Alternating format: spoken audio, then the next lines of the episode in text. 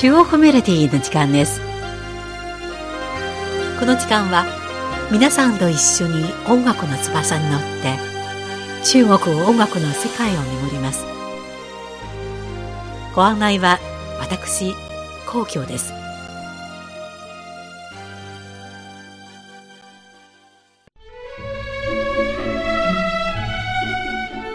5月21日は二十四節気の小満で万物が成長して大地に満ちていく時期です。先日偶然にテレサテンが歌った何日君再来いつの日君帰るを耳にしました。資料を調べてみたところ、この名曲は1930年から40年代の名歌手、終戦、李光蘭に歌われ、大ヒットした曲でした。しかし、当時の政治の渦に巻き込まれ、国民政府も、日本の植民地政府も、さらにその後に成立した新中国政府も、ずっとこの歌を禁じていました。なぜこの恋の歌は様々な政治勢力に禁じられてしまったのでしょうか今回の中国メロディーは、この歌の裏に潜む物語と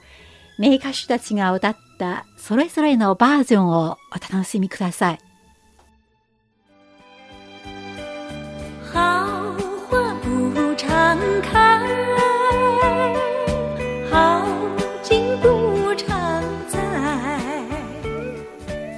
美しい花は常に咲いているわけではなく、美しい風景は常に見ることができるわけではない。俺をより笑顔になりたいけれども涙がこぼれる。今宵お別れした後あなたは次はいつ来てくれるのかしら。これを飲んでしまったらこれも召し上がって人生で酔える時は何度もないわ。今を楽しんでちょうだい。さあさあさあ飲み終わったら話せばいいから。今宵お別れした後、次はいつ来てくれるのかしら。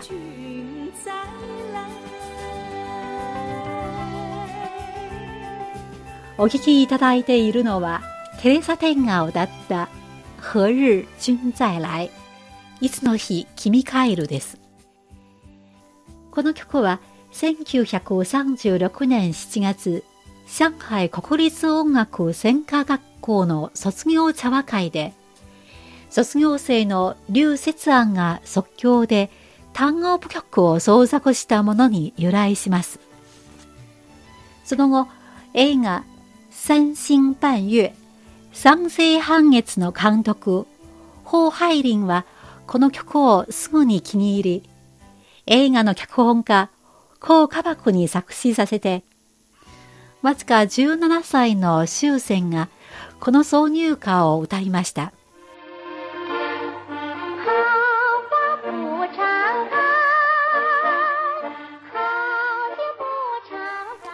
終戦はこの当時の人気歌手で、彼女の歌声は、金嗓子、まるで黄金のような美しさと呼ばれ、このいつの日君帰るは、彼女が歌うことで大ヒットしました。1938年の映画の上映に伴い、この歌は上海、南京、北京などの大都会、さらに小さい町でも広く歌われるようになりました。当時、日本の侵略軍が上海を占領し、数えきれない人たちが無残な目に遭いました。誰もが恋人や親友と離れて孤独と苦しみを感じ、いつ家に帰れるのか、いつ恋人と再び会えれるかもわかりません。いつの日君帰るこそが、その時代の人々の心の声を吐き出していたのです。当時、上海のほぼすべてのカフェや百貨店、ダンスホール、ラジオでこの曲が流れていたそうです。1939年、抗日を題材にした香港映画、孤島天堂、孤島天国の中で、いつの日君帰るが再び映画の挿入歌として使われ、愛国の歌として広く歌われてきました。では、まずお送りするのは、1930年代の歌姫、終戦が歌った何日君再来いつの日君帰るです。歌は恋人が離れる時の切ない気持ちを表しました。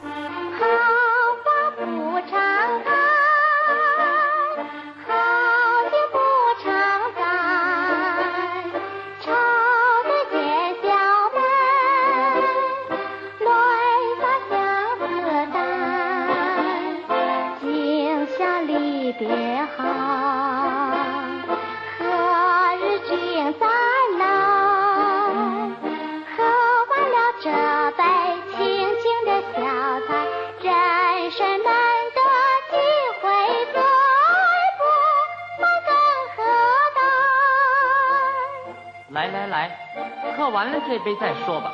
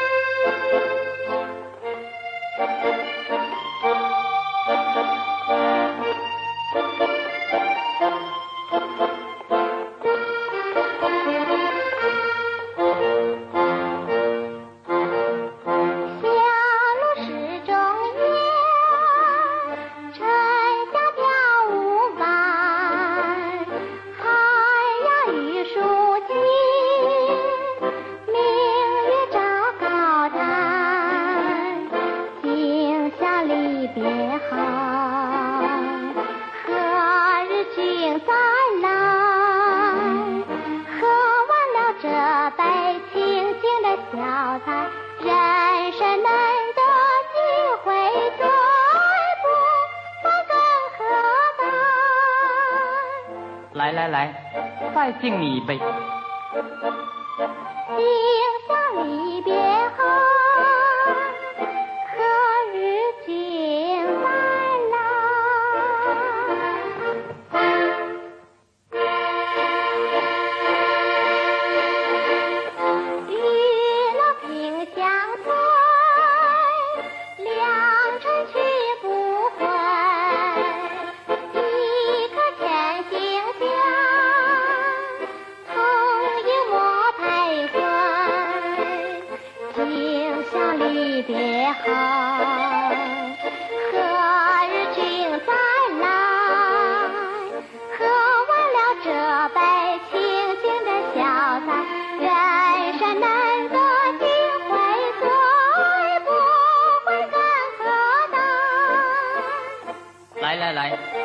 敬你一杯。今宵离别后，何日君再来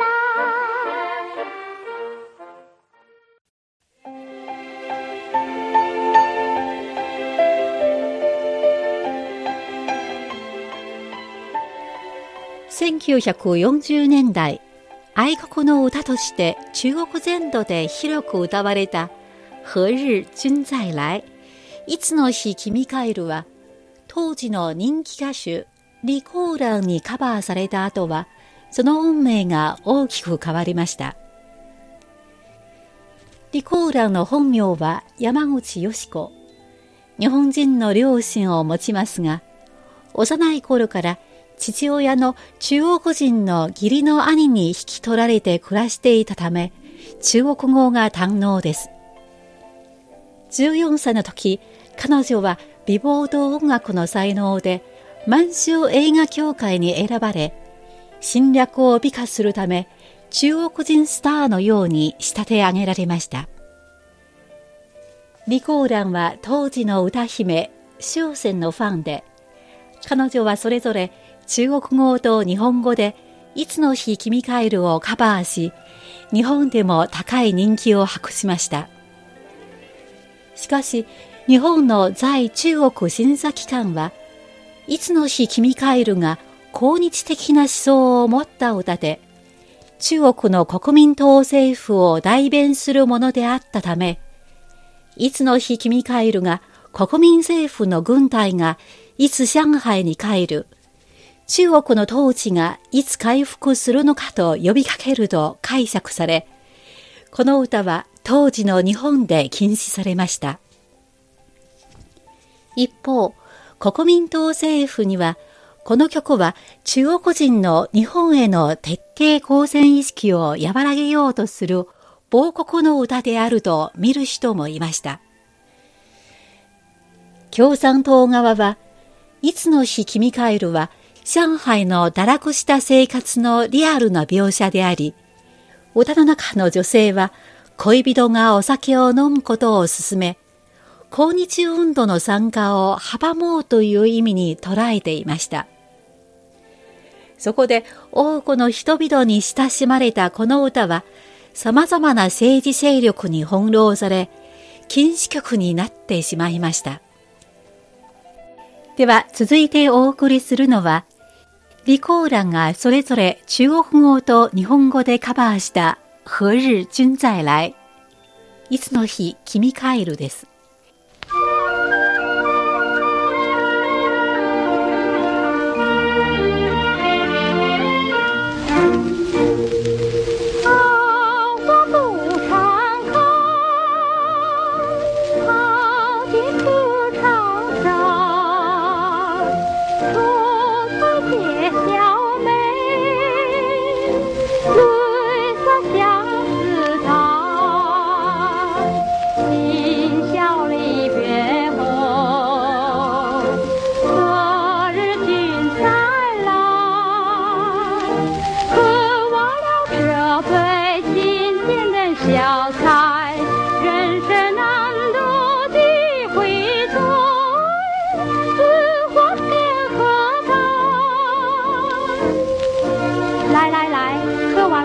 再说吧。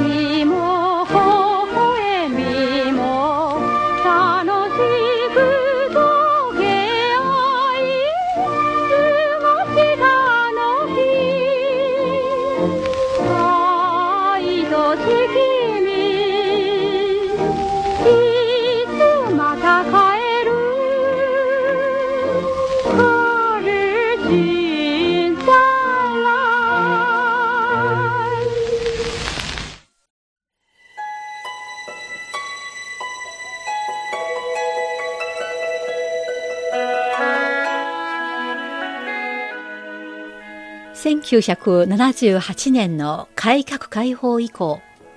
香港、台湾、欧米のポップス音楽が中国大陸に押し寄せるようになりました。テレサ・テンがリリースした新しいバージョンの何日君再来いつの日君帰るはこの30年代の流行歌に活力を注ぎ多くの人々の心を虜にしました。しかし戦争はとっくに終わっていたものの荘園の匂いはまた台湾海峡両岸では消えていませんでした。1960年、70年代の台湾芸能界では、出国の許可を獲得しようとする芸能人は、情報機関に参加しなければならなかったため、当時わずか15歳のテレサテンも台湾国民党の諜報員となりました。そんなテレサテンのいつの日君帰るは、中国大陸で爆発的にヒットしましたが、わいせつな歌で、反封建、反植民地の奇形的な産物と批判されてもいました。一方、その時の台湾には、共産党思想の浸透を常に警戒する考えがあふれ、テレサ店のいつの日君帰るの中の君は共産党と解釈され、彼女は共産党が台湾に来ることを祈っていると疑いがかけられていました。半世紀にわたってこの歌は再び政治闘争の渦に巻き込まれることになります。1980年代末、中国大陸で終戦ブームが起こり、1995年のテレサ天の逝去によって引き起こされた追悼記念ブームなどの影響を受け、いつの日君帰るは、ようやく海峡両岸で解禁され、長年にわたり多くの人々に親しまれてきたこの恋の歌は、ようやく表舞台に戻ることになりました。この歌は誕生以来、ずっと不遇な運命に翻弄されながらも、各地帯の歌手は命の歌を歌い続けました。そして今、美しいメロディーが再び流れるこの時代、歌を紡いできた終戦、李光蘭、テレサ天の歌手たちの心は安らぎに満ちていることでしょう。では最後にお送りするのは、テレサ天が日本の演歌歌手、都晴美とデュエットした何日君再来。いつの日君帰るです。何日君再来